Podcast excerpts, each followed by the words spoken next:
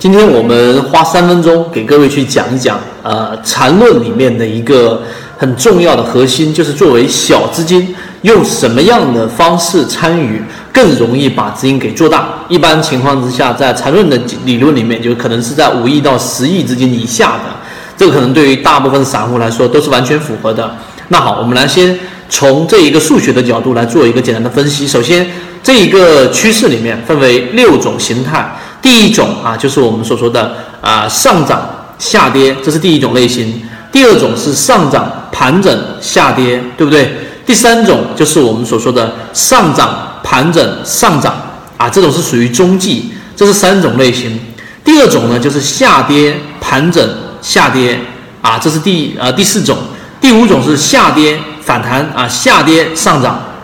第六种就是下跌盘整啊，这一个上涨。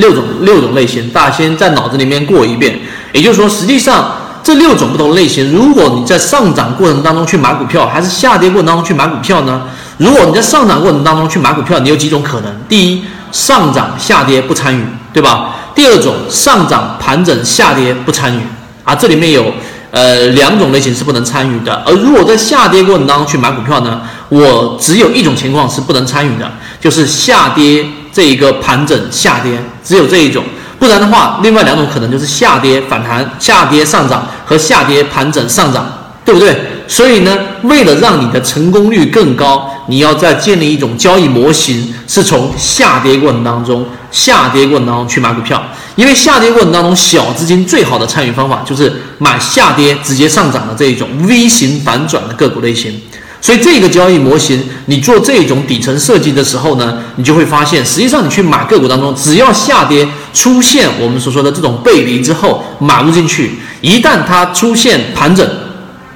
它就有两种可能性，一种是下跌盘整下跌，对不对？另外一种是下跌盘整上涨，那么你都不参与，你只参与一种类型，就是下跌反弹下跌上涨。所以这个就是为什么在缠论当中说小级别你应该是选择选择这种下跌过程当中找到背离之后的第一买点，它只要是出现盘整就出来，只要是出现盘整就反出来。那么好，这是第一个点。第二个点就是我到底怎么判断这个下跌结束了呢？这里面就需要用到缠论里面的中枢啊，因为时间的关系，我这地方不会讲的特别详细。大概的告诉给大家，实际上在整个级别过程当中，举个例子，它是一个日线级别的下跌，那么你可以通过次级别六十分钟级别它出现的一个啊中枢，然后在第二次又出现一个中枢，这个第一个中枢跟第二个中枢比起来呢，它的整个下跌的整个力量、力度、动能是更大的。到第二次下跌的盘整，它的力度会比较偏弱。然后通过均线系统和我们说的这个 MACD 系统来判断第二次的下跌中枢